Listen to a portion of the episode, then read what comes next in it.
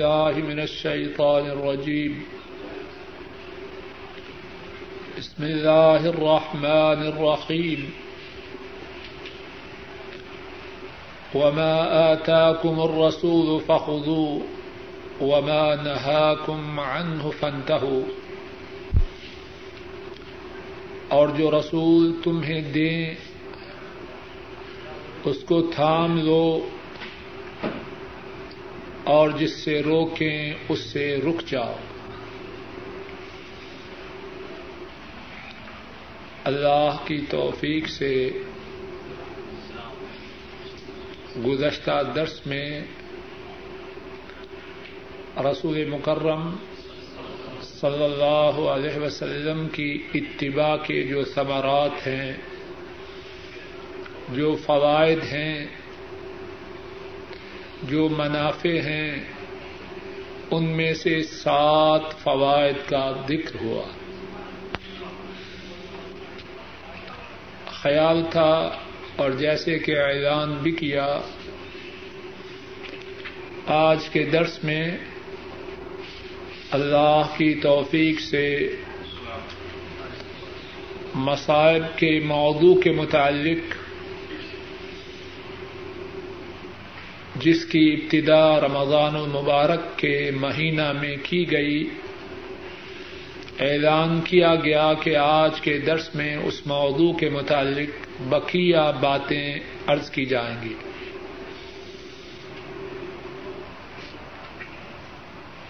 لیکن میرے حالات کچھ ایسے رہے کہ درس میں آنے کی توقع بھی کم تھی. اللہ کی توفیق سے پہنچا ہوں تو اس موضوع کو، جو مصائب کا موضوع ہے، آئندہ نشست کے لیے ملتوی کرتا. گزشتہ درس میں اللہ کی توفیق سے جس موضوع کی ابتدا کی گئی اسی کے متعلق کچھ بات کو آگے چلانے کی کوشش کرتا اور اللہ سے یہ عاجزہ رسول کریم صلی اللہ علیہ وسلم کی اتباع، ان کی تابعداری، ان کی اطاعت، ان کی فرما برداری، اس کے متعلق 7 باتوں کا ذکر کیا گیا. 7 باتوں کو دوبارہ شمار کیے دیتا ہوں. جنہوں نے گزشتہ درس میں بات کو سنا اور بات کو یاد رکھا، انہیں وہ بات اور زیادہ پختہ ہو جائے. جو بھول چکے ہیں ان کی یاد دہانی ہو جائے، اور جو گزشتہ درس میں نہ آ سکے وہ کم از کم ان 7 باتوں کے نام ہی سن سکے. رسول کریم صلی اللہ علیہ وسلم کی اتباع کے متعلق پہلی بات یہ بیان کی گئی کہ آن حضرت صلی اللہ علیہ وسلم کی اتباع اللہ کی اتباع ہے، آپ کی اطاعت اللہ کی اطاعت ہے، آپ کی بات کو ماننا اللہ کی بات کا ماننا ہے. دوسری بات یہ بیان کی گئی کہ رسول کریم صلی اللہ علیہ وسلم کی اطاعت کرنے والا، اس کے لیے اللہ سے اس بات کی گارنٹی ہے کہ وہ ہدایت یافتہ ہے. تیسری بات یہ بیان کی گئی کہ رسول کریم صلی اللہ علیہ وسلم کی جو اطاعت کرے، ان کی جو اتباع کرے، اللہ اس سے پیار کرتے ہیں، اللہ اس کو اپنا محبوب بناتے ہیں. اور چوتھی بات یہ بیان کی گئی جو رسول کریم صلی اللہ علیہ وسلم کی اطاعت کرے، آپ کی اتباع کرے، اللہ اس کے گناہوں کو معاف کرتے ہیں. پانچویں بات یہ بیان کی گئی جو رسول کریم صلی اللہ علیہ وسلم کی اتباع کرے اس پر دنیا ہی میں اللہ کی رحمتوں کا نزول ہوتا ہے۔ چھٹی بات یہ بیان کی گئی رسول کریم صلی اللہ علیہ وسلم کی اتباع کرنے والا، آپ کی اطاعت کرنے والا اللہ کی طرف سے اس کے لیے اس بات کی شہادت ہے کہ وہ کامیاب و کامران ہے۔ اور ساتویں بات یہ بیان کی گئی کہ رسول کریم صلی اللہ علیہ وسلم کی اتباع کرنے والا وہ جنت کی راہ پہ ہے، اس کی منزل، اس کی ڈیسٹینیشن انشاء اللہ جنت ہے۔ رسول کریم صلی اللہ علیہ وسلم کی اتباع کے حوالہ سے آج ایک اور بات بیان کرنی ہے، اور وہ بات یہ ہے کہ رسول کریم صلی اللہ علیہ وسلم کی اتباع، آپ کی تابعداری، اس کے کیا تقاضے ہیں۔ کہنے کو تو ہم سبھی رسول کریم صلی اللہ علیہ وسلم کی تابعداری کے دعوے دار ہیں، آپ کی فرما برداری کے دعوے کرنے والے ہیں۔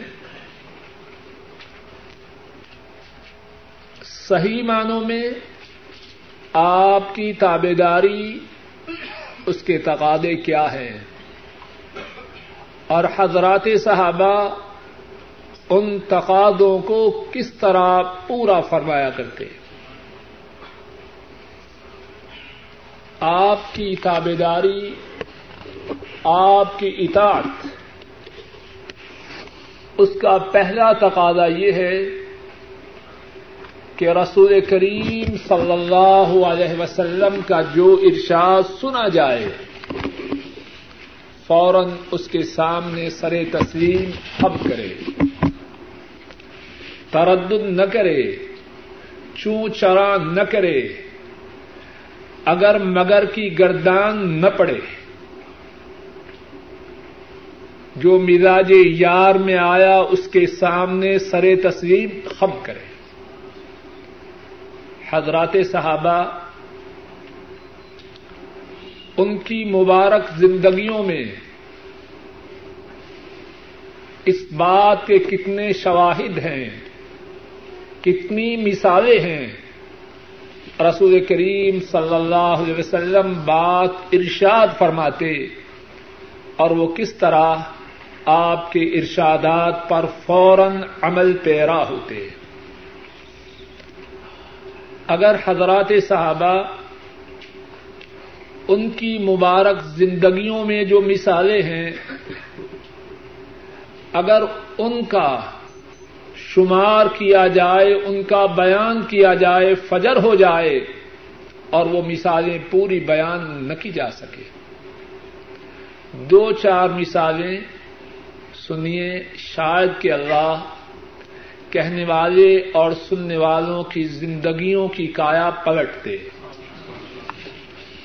صحیح بخاری میں ہے، حضرت برا رضی اللہ تعالی عنہ وہ روایت کرتے ہیں، رسول کریم صلی اللہ علیہ وسلم مکہ مکرمہ سے مدینہ طیبہ تشریف لائے، 16 ماہ یا 17 ماہ آپ نے بیت المقدس کی طرف اپنا چہرہ مبارک کر کے نماز پڑھی، اور آپ پسند فرماتے تھے کہ آپ کو کعبۃ اللہ کی طرف چہرہ کر کے نماز پڑھنے کا حکم دیا جائے۔ اللہ کی طرف سے آیت کریمہ نازل ہوئی، قَدْ نَرَى تَقَلُّبَ وَجْهِكَ فِي السَّمَاءِ فَلَنُوَلِّيَنَّكَ قِبْلَةً تَرْضَاهَا۔ ہم آپ کے چہرے کو آسمان کی طرف پلٹتا ہوا ہم نے دیکھ لیا اور ہم اب آپ کے چہرے کو اسی جانب پھیر دیں گے جس جانب آپ نماز میں پھیرنے پر راضی ہیں۔ آپ صلی اللہ علیہ وسلم آپ کو حکم آیا کہ نماز میں اپنا چہرہ مبارک کعبۃ اللہ کی طرف کرو۔ حضرت صلی اللہ علیہ وسلم عصر کی نماز پڑھاتے ہیں، چہرہ مبارک کعبۃ اللہ کی طرف ہے۔ آپ کے ساتھ جن لوگوں نے نماز عصر بیت المقدس کی بجائے کعبۃ اللہ کی طرف منہ کر کے پڑھی، ان میں سے ایک انصاری مسلمان تھے، مدینہ طیبہ کے رہنے والے تھے۔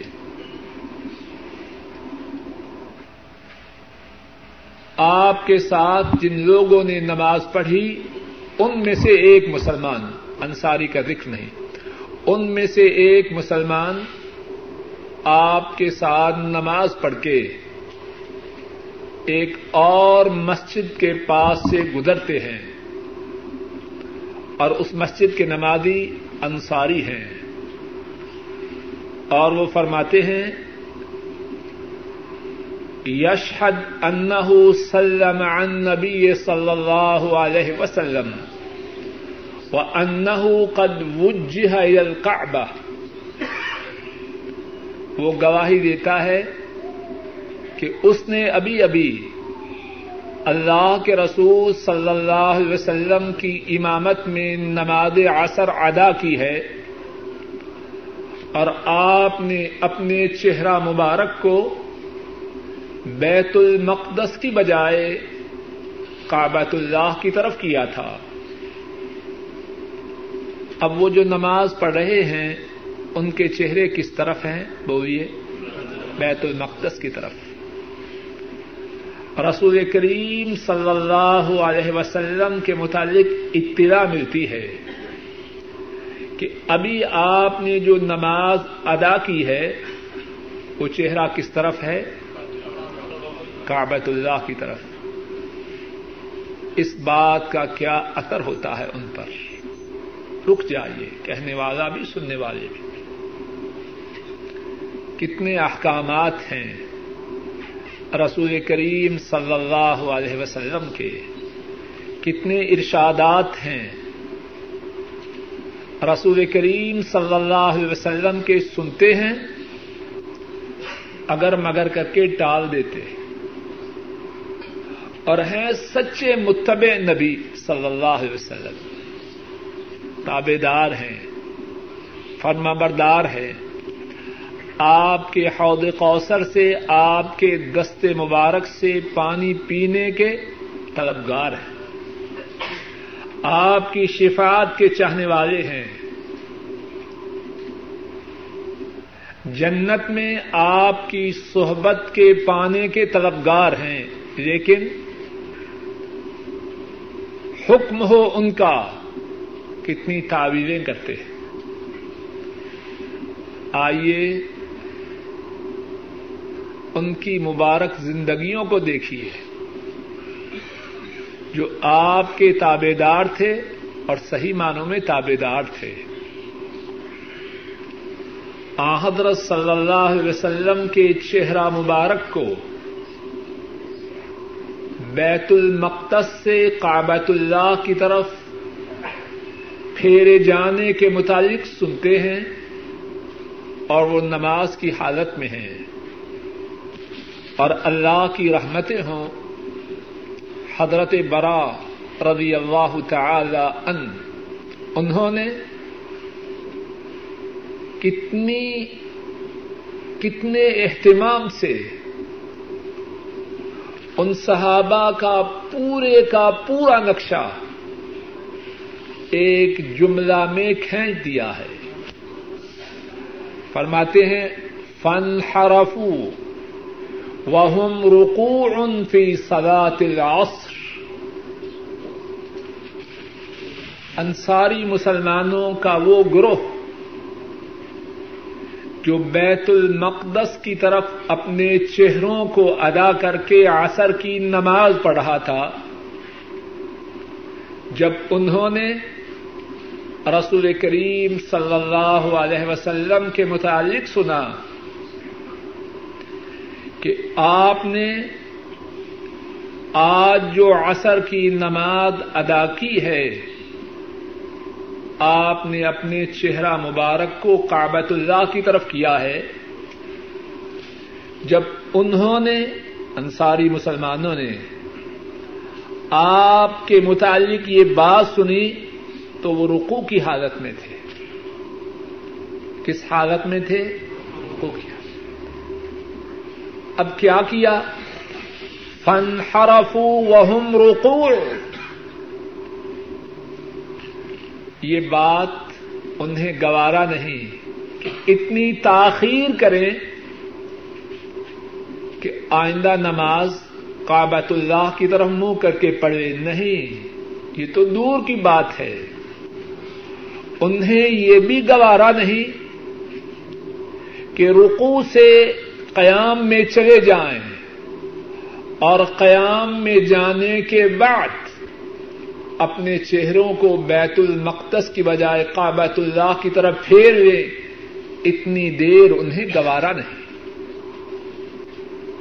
ماننے والا ہو ان کا، تابع دار ہو ان کا، اتنی دیر کرے کہ پہلے رکوع کو مکمل کرے، پھر اٹھے قیام میں اور پھر اپنے چہرے کو پھیرے، انہیں یہ بات گوارا نہیں۔ فانحرفوا وهم رکوع فی صلاة العصر، نماز عصر میں رکوع کی حالت میں تھے، آپ کے چہرے کی بیت المقدس سے کعبۃ اللہ کی تبدیلی کے متعلق سنا، رکوع ہی کی حالت میں اپنے چہروں کو بیت المقدس سے کعبۃ اللہ کی طرف پھیر لیا۔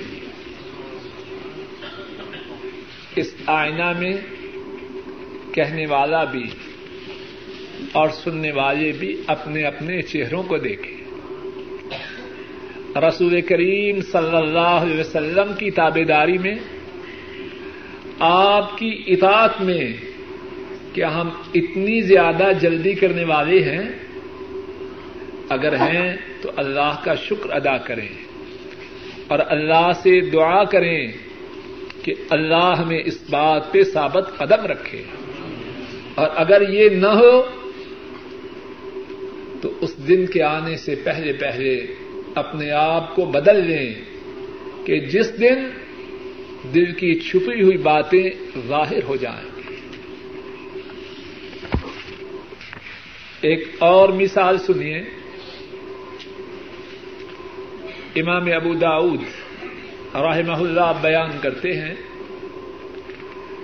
حضرت ابو ثعلبہ الخشنی رضی اللہ تعالی عنہ وہ بیان کرتے ہیں، کان الناس اذا نزلوا منزلا تفرقوا فی الشعاب والاودیہ۔ رسول کریم صلی اللہ علیہ وسلم سفر میں ہیں، آپ کے ساتھی بھی آپ کے ہمراہ سفر میں ہیں، جہاں کہیں پڑاؤ ڈالتے ہیں، کچھ وقت کے لیے سفر میں رکتے ہیں، لوگ بکھر جاتے ہیں۔ تفرق الناس فی الشعاب والاودیہ، دو چار ادھر بیٹھ کے، دو چار ادھر بیٹھ کے، دو چار ادھر بیٹھ کے۔ رسول کریم صلی اللہ علیہ وسلم اپنے ساتھیوں سے فرماتے ہیں، ان تفرقکم فی هذه الشعاب والاودیہ انما ذلکم من الشیطان۔ ساتھیو، اس طرح بکھر کے بیٹھنا گھاٹیوں میں اور وادیوں میں یہ شیطان سے ہے، رحمان کو بکھرنا پسند نہیں۔ مسلمان بکھریں یہ کس کی سازش ہے؟ شیطان کی. رحمان کے ہاں پسندیدہ نہیں. اور یہ بات ہے صرف بیٹھنے کی، صرف بیٹھنے کی. فرمایا کہ تمہارا اس طرح گھاٹیوں میں اور وادیوں میں بکھر کے بیٹھنا یہ شیطان کی طرف سے ہے. کتنی لمبی تقریر کی ہے، ایک ہی جملہ ہے یا کوئی اور جملہ ہے، ون سینٹینس. ان تفرقکم فی ہذه الشعاب والاودیہ انما ذلکم من الشیطان. تمہارا اس طرح گھاٹیوں میں اور وادیوں میں بکھر کے بیٹھنا، فرمایا یہ شیطان سے ہے. آپ صلی اللہ علیہ وسلم کے صحیح معنوں میں تابع دار اور آپ کی تابع داری کے ثمرات و منافع اور فوائد پر ایمان رکھنے والے، ان پر اس ایک جملہ کا کیا اثر ہوا. راوی بیان کرتا ہے فَلَمْ يَنزِلْ بَعْدَ ذَلِكَ مَنزِلًا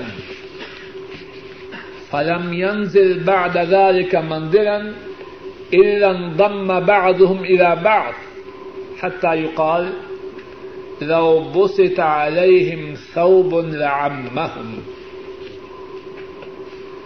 راوی بیان کرتا ہے اس کے بعد رسول کریم صلی اللہ علیہ وسلم نے جہاں کہیں سفر میں پڑاؤ ڈالا، جہاں کہیں سفر میں رکے،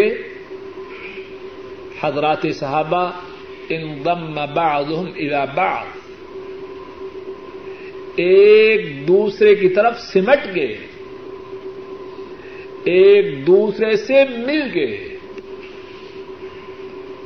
راوی کہتا ہے حتی یقال، اتنے سمٹے، اتنے مل کے بیٹھے کہ کہا گیا لو بسط علیہم ثوب لعمہم، اگر ان پہ ایک چادر بچھائی جائے ان کے اوپر تو سارے کے سارے اس کپڑا کے نیچے آ جائیں. اتباع ہے کہ نہیں؟ تابع داری ہے کہ نہیں؟ کیا ہم اس طرح ہیں؟ مہینوں آپ کے ارشادات سنتے ہیں، بلکہ بعض ارشادات تو سالوں سنتے ہیں،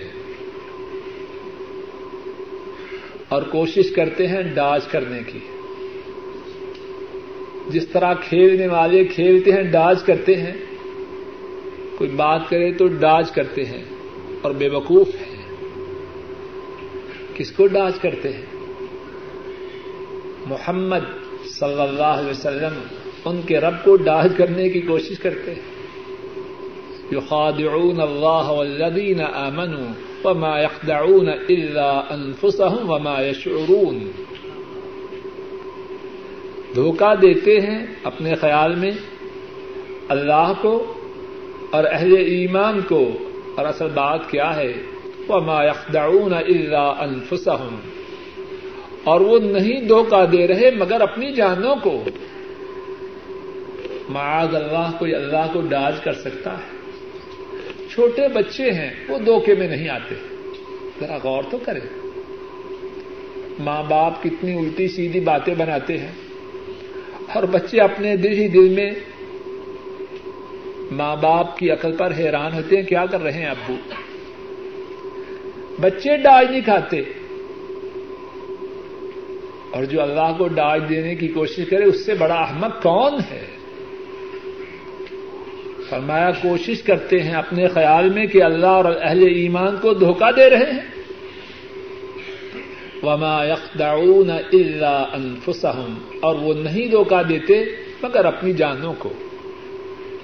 وما یشعرون، اور جاہل اتنے ہیں، احمق اتنے ہیں، بیوقوف اتنے ہیں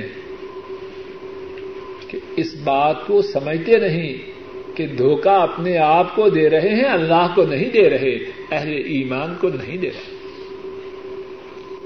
حضرات صحابہ کتنے پیارے ہیں وہ لوگ, اور پیارے کیوں نہ ہوں.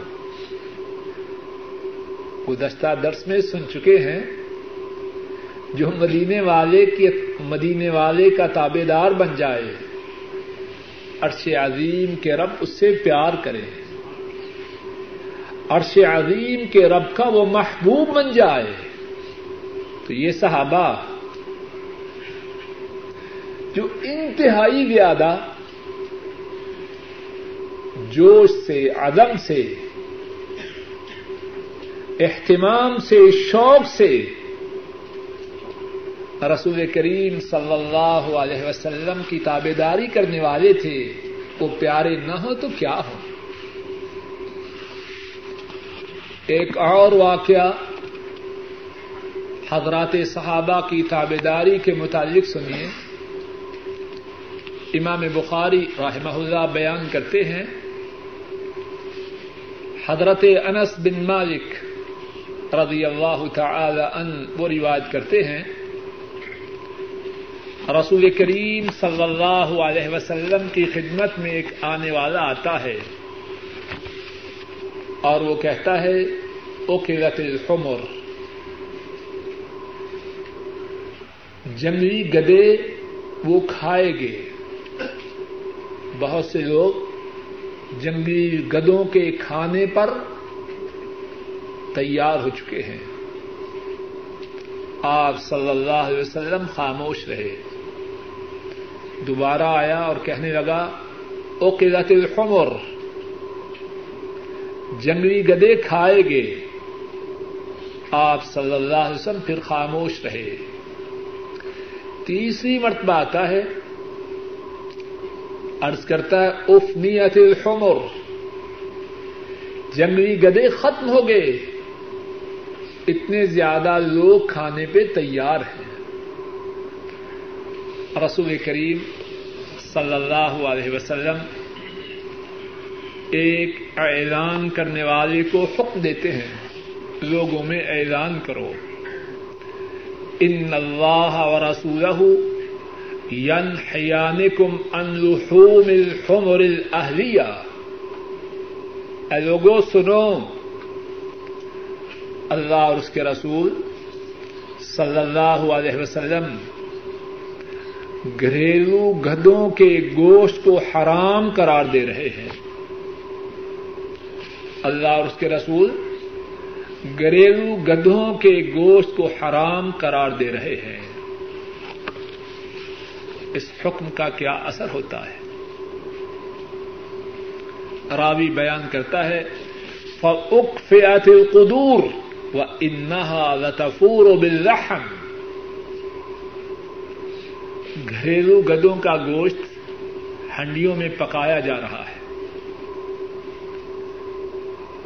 اور اس کی پکائی کس مرحلہ میں ہے؟ راوی پہ اللہ کی رحمتیں ہوں, عجب نقشہ کھینچا ہے. آخری مرحلہ میں ہے, جب ہنڈیا پکائی جا رہی ہو, پکنے کے قریب ہو تو ہنڈیا میں جوش ہوتا ہے کہ نہیں؟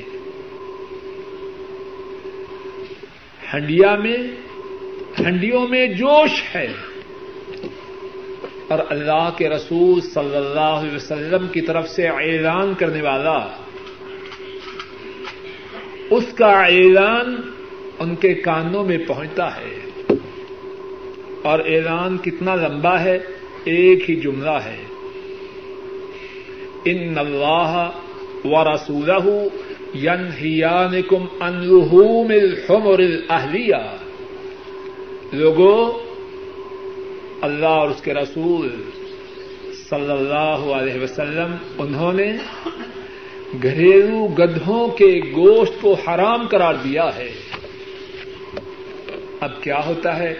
فَأُقْفِئَتِ الْقُدُورُ وَإِنَّهَا لَتَفُورُ بِاللَّحْمِ, ہنڈیوں میں گوشت ابل رہا ہے, گرم پانی میں گوشت اوپر جا رہا ہے. صحابہ اس حق کو سنتے ہیں, ہنڈیوں کو زمین پہ انڈھیل دیتے ہیں. فأقفعت القدور فإنها لتفور بالرحم. ہنڈیوں کو زمین پہ انڈیل دیا گیا اور وہ گوشت کے ساتھ جوش مار رہے تھے.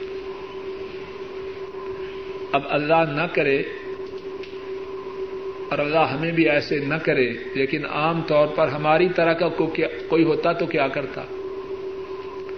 حرام تو ہو ہی گیا ہے, آج پہلے سے زیادہ کھا لو اور بعد میں کہنا اللہ کی قسم ہم نے سنا ہی نہیں, شور اتنا تھا کہ بات سمجھ میں نہیں آئی. بدبختی کی علامتیں ہیں, بدقسمتی کی نشانیاں ہیں, شقاوت کی دلیل ہے, محرومی کی نشانی ہے. ہدایت یافتہ لوگ باتیں نہیں بناتے, کامیاب و کامران لوگ اللہ کے نبی صلی اللہ علیہ وسلم کے ارشاد کے سننے کے بعد کیوں چرا نہیں کرتے؟ بات سنی, اس پہ عمل کیا. اور کتنی مثالیں ہیں. اور مرد ہی نہیں, اس مبارک زمانے کی عورتیں بھی اسی طرح ہیں. اور عورتوں کے بھی کتنے واقعات ہیں. دو واقعات سن لیجئے. پہلا واقعہ امام ابو داؤد رحمہ اللہ بیان کرتے ہیں, حضرت عبداللہ بن عمرو رضی اللہ تعالی عنہما اس حدیث کو روایت کرتے ہیں. دو عورتیں رسول رحمت صلی اللہ علیہ وسلم کی خدمت عالیہ میں حاضر ہوتی ہیں. ایک ماں ہے, دوسری بیٹی ہے.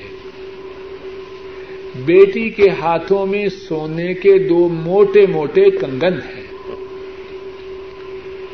رسول کریم صلی اللہ علیہ وسلم فرماتے ہیں اتودیان زکاتہما, کیا تم ان دو کنگنوں کی زکات ادا کرتی ہو؟ جواب میں عرض کیا جاتا ہے اللہ ہم تو ان کی زکات نہیں دیتی. رسول کریم صلی اللہ علیہ وسلم فرماتے ہیں ایسرک ان یصورک اللہ بہما سوارین من نار, کیا تجھے یہ بات پسند ہے کہ سونے کے ان دو کنگنوں کی وجہ سے جن کی تم زکوٰۃ ادا نہیں کرتی اللہ تمہیں جہنم کی آگ کے دو کنگن پہنا ہے؟ کتنے جملے ہیں جی بتلائیے. آپ نے جو بات فرمائی کتنی لمبی ہے, ایک جملہ ہے. کیا تمہیں یہ بات پسند ہے کہ ان دو سونے کے کنگنوں کی وجہ سے جن کی تم نے زکوٰۃ ادا نہیں کی اللہ تمہیں جہنم کی آگ کے دو کنگن پہنائے؟ کیا اثر ہے؟ رسول کریم صلی اللہ علیہ وسلم کی تابعداری کرنے والی عورتوں پر. اور جو تابعداری ہے بھی کس بارے میں؟ زیورات کے متعلق. اور عورتوں کا زیورات سے جو پیار ہے سب جانتے ہیں. کتنے گھروں میں لڑائی کا سبب عورتوں کی زیورات سے محبت ہوتی ہے, سب جانتے ہیں. کوئی پردے ایسی بات نہیں جو اس سے لوگ غافل ہوں, لیکن وہ صحیح معنوں میں رسول کریم صلی اللہ علیہ وسلم کی تابعداری کرنے والی مسلمان عورتیں, ان پہ کیا اثر ہوتا ہے؟ فخلعتهما وألقتهما إلى النبي صلی اللہ علیہ وسلم وقالتهما لله ولرسوله صلی اللہ علیہ وسلم. وہ مسلمان عورت ان دونوں کنگنوں کو اپنے ہاتھوں سے اتار دیتی ہے, رسول کریم صلی اللہ علیہ وسلم کی خدمت میں پیش کرتی ہیں اور عرض کرتی ہیں, آپ تو فرما رہے ہیں اگر ان دو کمنوں کی زکوٰۃ ادا نہ کی تو جہنم کی آگ ہے, ان دو کنگنوں کی زکوٰۃ نہیں بلکہ میں سارے کنگن اللہ کی راہ میں دیتی ہوں, آپ جیسے چاہیں ان کو اللہ کی راہ میں خرچ کر دیجیے. تابے داری ہے کہ نہیں؟ اور یہ کوئی ایک مسلمان عورت کی کیفیت نہیں, اس زمانے کی رسول کریم صلی اللہ علیہ وسلم کی تابے داری کا دعویٰ کرنے والی عورتیں ایسے ہی تھیں. امام ابو داؤد رحمہ اللہ بیان کرتے ہیں, حضرت ابو اسید الانصاری رضی اللہ تعالی عنہ وہ بیان کرتے ہیں,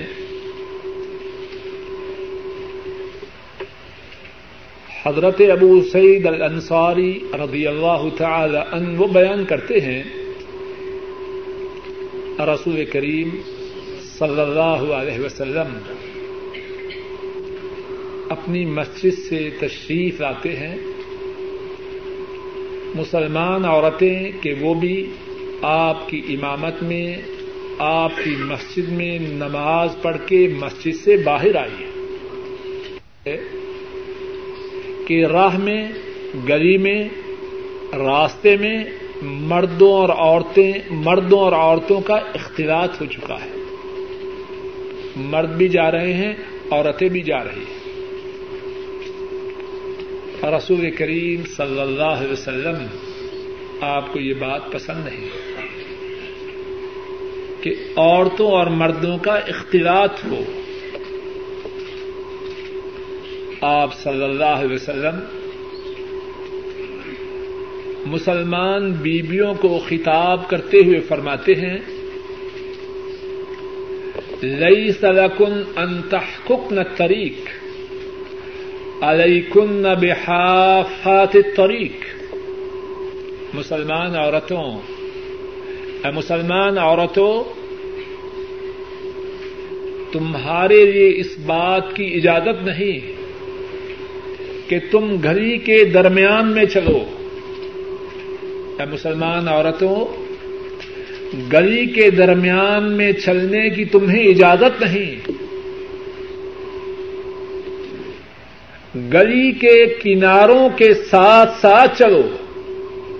علیکن بحافات الطریق, گلی میں تمہاری جو جگہ ہے وہ گلی کے کنارے ہیں, گلی کا درمیان نہیں, رک جائیے. رسول کریم صلی اللہ علیہ وسلم کی تابع داری کرنے والی مسلمان عورتیں, ان پہ اس کا کیا اثر ہوتا. اور اس سے پہلے ذرا اس بات پہ غور کیجیے, بعض بدبخت اور بدنصیب کہتے ہیں عورتوں اور مردوں کے اختلاط میں کیا حرج ہے جی, اور اگر کوئی بات کرے تو کہتے ہیں اتنی شکی اور واہمی طبیعت اچھی نہیں ہوتی. ایسے بکواس لوگ کرتے ہیں کہ نہیں, کیوں جی؟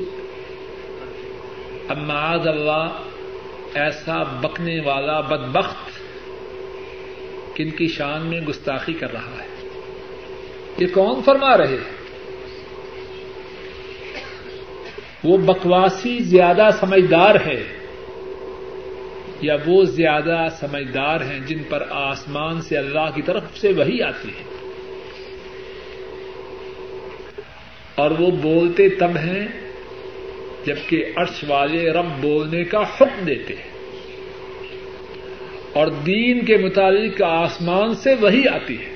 وَمَا يَنْتِقُ عَنِ الْهَوَىٰ إِنْ هُوَ إِلَّا وَحْيٌ يُوحَىٰ, وہ نہیں بولتے مگر جبکہ آسمان سے وحی آئے. اور وہ کیا فرما رہے ہیں کہ عورتوں اور مردوں کا جو اختلاط ہے وہ درست نہیں ہے اور رک جائیے. یہ جو اختلاط ہے کہاں ہوا؟ معاذ اللہ سینما سے آ رہے ہیں، کہاں سے آ رہے ہیں اور کیا کر کے آ رہے ہیں؟ اور مرد کون ہیں، عورتیں کون ہیں، اور وہ سرزمین کون سی ہے؟ آ رہے ہیں مسجد نبوی سے، اور مسجد نبوی ساری کائنات میں روئے زمین پر جتنی مسجدیں ہیں کعبۃ اللہ کے بعد اس کا نمبر ہے، اور کس کی امامت میں نماز پڑھ کے آئے ہیں، جن ایسا امام اللہ کی ساری مخلوق میں کوئی نہیں۔ اور اختلاط کن سے ہوتا ہے؟ انبیاء اور رسولوں کے بعد اللہ کی پیدا کردہ ساری انسانیت میں سب سے بلند و بالا مقام حضرات صحابہ کا ہے۔ ہمارا یہ ایمان ہے، انبیاء اور رسول اور ان کے بعد ہمارے نبی مکرم صلی اللہ علیہ وسلم کے مبارک و مقدس صحابہ، ان سے اختلاط ہوتا ہے۔ اور کہاں ہوتا ہے؟ مدینہ طیبہ کی گلی میں ہوتا ہے۔ سب باتوں کے باوجود پسند ہے۔ فرمایا علیکن بحافات الطریق، مسجد سے آئی ہو، نماز پڑھ کے آئی ہو، دیگر مرد وہ میرے ساتھی ہیں، تم بھی میری صحابیات ہو، لیکن اختلاط گوارا نہیں۔ مردوں اور عورتوں کا ملنا یہ برداشت نہیں، گلی کے کنارے کنارے چلو۔ اب اس کا کیا اثر ہے؟ حضرت ابو سعید الانصاری رضی اللہ تعالی عنہ وہ بیان کرتے ہیں، اور وہی اس حدیث کے راوی ہیں، اس کے بعد مسلمان عورتوں کی یہ کیفیت تھی، اتنی زیادہ گلی کے کناروں میں ہو کے چلتی کہ ان کی جو چادریں اور اوڑھنیاں تھیں وہ دیواروں سے گھسٹتی جاتی۔ آپ صلی اللہ علیہ وسلم کا ارشاد گرامی سنا، اب اس کے بعد اس پہ عمل نہ کرنا، اس بات کا وہاں تصور نہ تھا۔ رسول کریم صلی اللہ علیہ وسلم آپ کی اتباع کا پہلا تقاضا یہ ہے آپ کے جس ارشاد کو سنا جائے، آپ کے جس حکم کو سنا جائے، اس پہ فوراً عمل کیا جائے۔ رسول کریم صلی اللہ علیہ وسلم کی اتباع کے اور بھی کتنے ہی تقاضے ہیں،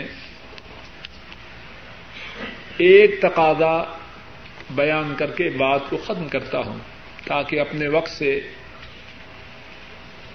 متاخر نہ ہو۔ آپ صلی اللہ علیہ وسلم کی اتباع کا ایک تقاضا یہ ہے، خوب توجہ سے سنیے، شاید اللہ کسی کے سینے کو کھول دے، اس کی سمجھ میں بات آ جائے اور زندگی کا نقشہ بدل جائے۔ رسول کریم صلی اللہ علیہ وسلم کی اتباع کا ایک تقاضا یہ ہے، اس کے مقابلہ میں اللہ کی مخلوق میں سے جس کسی کی بات ہو اس کو کوئی حیثیت نہ دے، اور آپ کے مقابلہ میں جن کی بات ہو، ایک ہو، دو ہو، 10 ہو، جتنی کثرت ہو، اس کثرت کی پرواہ نہ کرے۔ ایک طرف آپ کا فرمان ہو، دوسری طرف 20 سینکڑوں، ہزاروں، لاکھوں لوگ ہو، ان کے مقابلہ میں کسی کی بات کی طرف کوئی توجہ نہ کرے، ان کی بات 10 پر بھی بھاری ہے، 20 پر بھی بھاری ہے، 100 پر بھی بھاری ہے، 1000 پر بھی بھاری ہے، لاکھ پر بھی بھاری ہے، بلکہ ساری انسانیت ایک بات پہ جمع ہو جائے اور ایک طرف مدینے والے کی بات ہو، مدینے والے کی بات سر آنکھوں پہ، باقی کسی کی بات کی کوئی پرواہ نہیں۔ آپ کی اتباع کا یہ لازمی تقاضا ہے۔ ایک مثال اس بات کو سمجھنے کے لیے سن لیجیے اور اسی مثال پہ بات کو ختم کروں گا انشاءاللہ۔ رسول رحمت صلی اللہ علیہ وسلم اپنے انتقال سے پہلے رومیوں سے جنگ کے لیے ایک لشکر تیار کرتے ہیں، اور رومی تب لوگوں کی نگاہ میں اتنی بڑی طاقت تھی جتنی کہ آج کل بہت سے لوگوں کی نگاہ میں امریکہ بڑی طاقت ہے، سپر پاور۔ لشکر تیار کرتے ہیں رومیوں سے جنگ کے لیے، اور لشکر کا جو سپہ سالار ہے وہ بناتے ہیں حضرت اسامہ بن زید رضی اللہ تعالی عنہما، اور ان کی عمر اس وقت 20 سال ہے اور بعض روایات میں 18 سال ہے،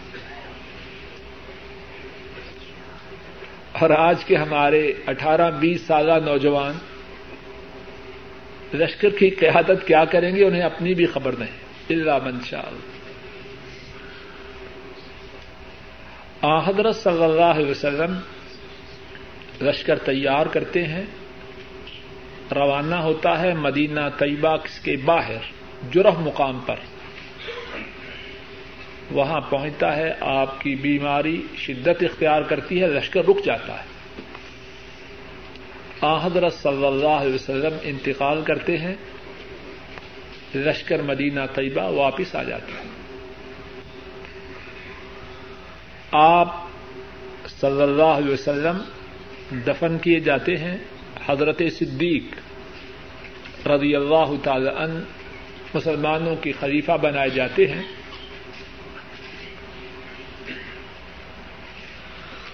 حضرت ابوبکر رضی اللہ تعالی عنہ ان کی طرف سے اعلان ہوتا ہے، الا لا یبقین بالمدینہ احد من جند اسامہ الا خرج الى اسقره بالجرف۔ حضرت ابوبکر رضی اللہ تعالی عنہ ان کی طرف سے اعلان ہے،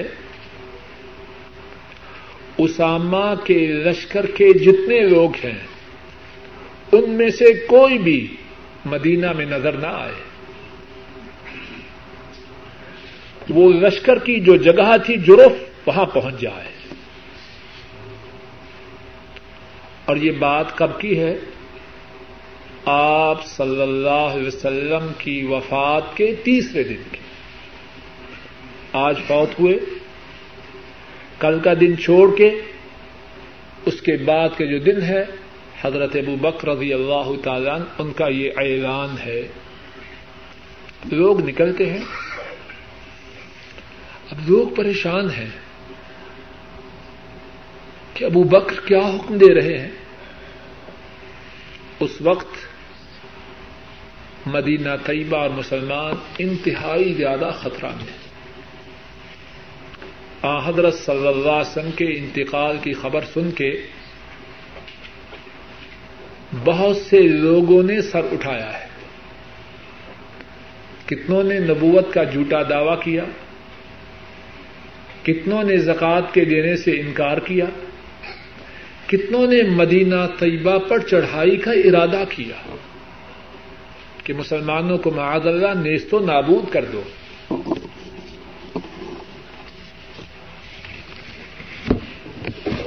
حضرات صحابہ کچھ مہاجر ہیں، کچھ انصاری ہیں۔ حضرت ابوبکر رضی اللہ تعالی عنہ ان سے درخواست کرتے ہیں، امسک اسامہ وبعثہ إنا نخشى أن تميل علينا العرب إذا سمعوا بوفاة رسول الله صلى الله عليه وسلم.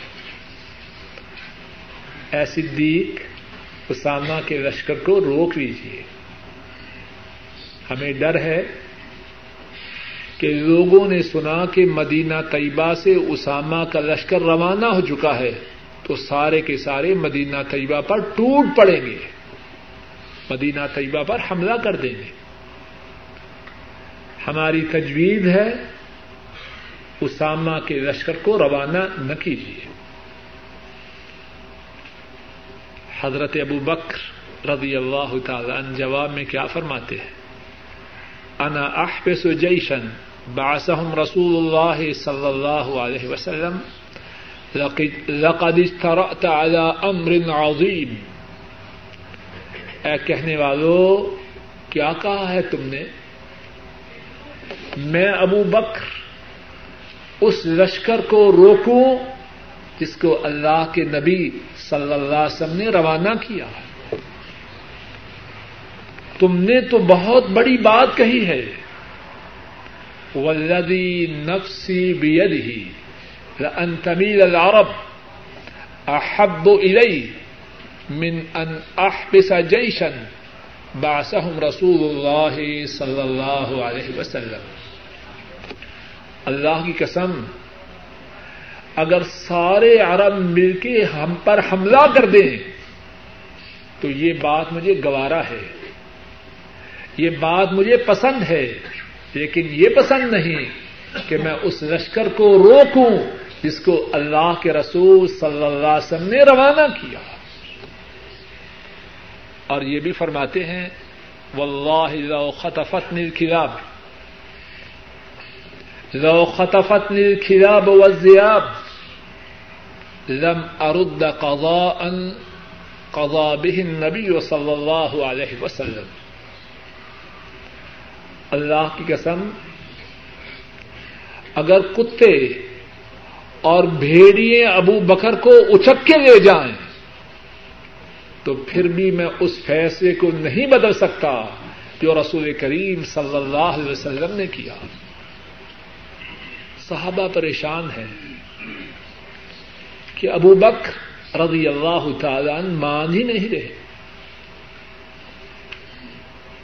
کہتے ہیں چلو حضرت عمر فاروق رضی اللہ تعالی عنہ کو اپنا قاصد بناتے ہیں، اپنا ایلچی بناتے ہیں. اور سب جانتے ہیں کہ عمر رضی اللہ تعالی عنہ حضرت ابو بکر رضی اللہ تعالی عنہ کے ہاں ان کی کتنی حیثیت ہے، دستے راست ہیں. اور آج کی اصطلاح میں کیا کہیے، اگر وہ رئیس ہیں تو وہ وزیر اعظم ہیں، اور اگر وہ وزیر اعظم ہیں تو وہ سینئر منسٹر ہیں. امور خلافت میں حضرت ابو بکر رضی اللہ تعالی عنہ کے سب سے بڑے ساتھی کون ہیں؟ فاروق. حضرات صحابہ پریشان ہیں، ارادہ ان کا بھی برا نہیں لیکن پریشان ہیں، حالات بدل چکے ہیں، لشکر نہیں جانا چاہیے. اب دیکھتے ہیں کہ صدیق مان تو نہیں رہے تو اپنے خیال میں اس سے چھوٹی تجویز پیش کرتے ہیں. کیا ہے تجویز؟ یہ ہے کہ رومیوں سے جنگ ہے اور رومی سپر پاور ہے، اور اسامہ 20 سالہ یا 18 سالہ جوان ہے، نا تجربہ کار ہے. تجویز یہ ہے کہ آپ براہ نوازش اسامہ کی بجائے کسی معمر شخص کو، کسی تجربہ کار شخص کو اس لشکر کا سپہ سالار بنا دیجیے. عمر فاروق رضی اللہ تعالی عنہ یہ تجویز پیش کرتے ہیں. حضرت ابو بکر رضی اللہ تعالی عنہ، ان پر اس تجویز کا کیا اثر ہے؟ فوثب ابو بکر رضی اللہ تعالی عنہ وکان جالسا. حضرت ابو بکر رضی اللہ تعالی عنہ اپنی جگہ سے اچھل کے اٹھتے ہیں, فوراً اٹھتے ہیں, غصے سے اپنی جگہ پہ اچھل پڑتے ہیں. وَأَخَذَ بِلِحْيَةِ عمر, اور حضرت عمر رضی اللہ تعالی عنہ ان کی داڑھی کو پکڑتے ہیں اور فرماتے ہیں ثقلت کا امک وعدمت کا ابن الخطاب, اے خطاب کے بیٹے تو مر جائے, تیری ماں تجھے گم کر جائے, تو اپنی ماں کو نظر نہ آئے. استعملہ رسول اللہ صلی اللہ علیہ وسلم وتأمرنی ان اعذرہ, اللہ کے رسول صلی اللہ علیہ وسلم اسامہ کو امیر بنائیں اور تو آ کے مشورہ دے کہ اسامہ کو امارت سے ہٹا دیجئے اور کسی اور شخص کو امیر بنائیے. تو نے یہ جرت کیسے کی, تو مر جائے, تیری ماں تیرے چہرے کو نہ دیکھے. اور عمر کی داڑھی کس کے ہاتھ میں ہے؟ ابو بکر کے ہاتھ.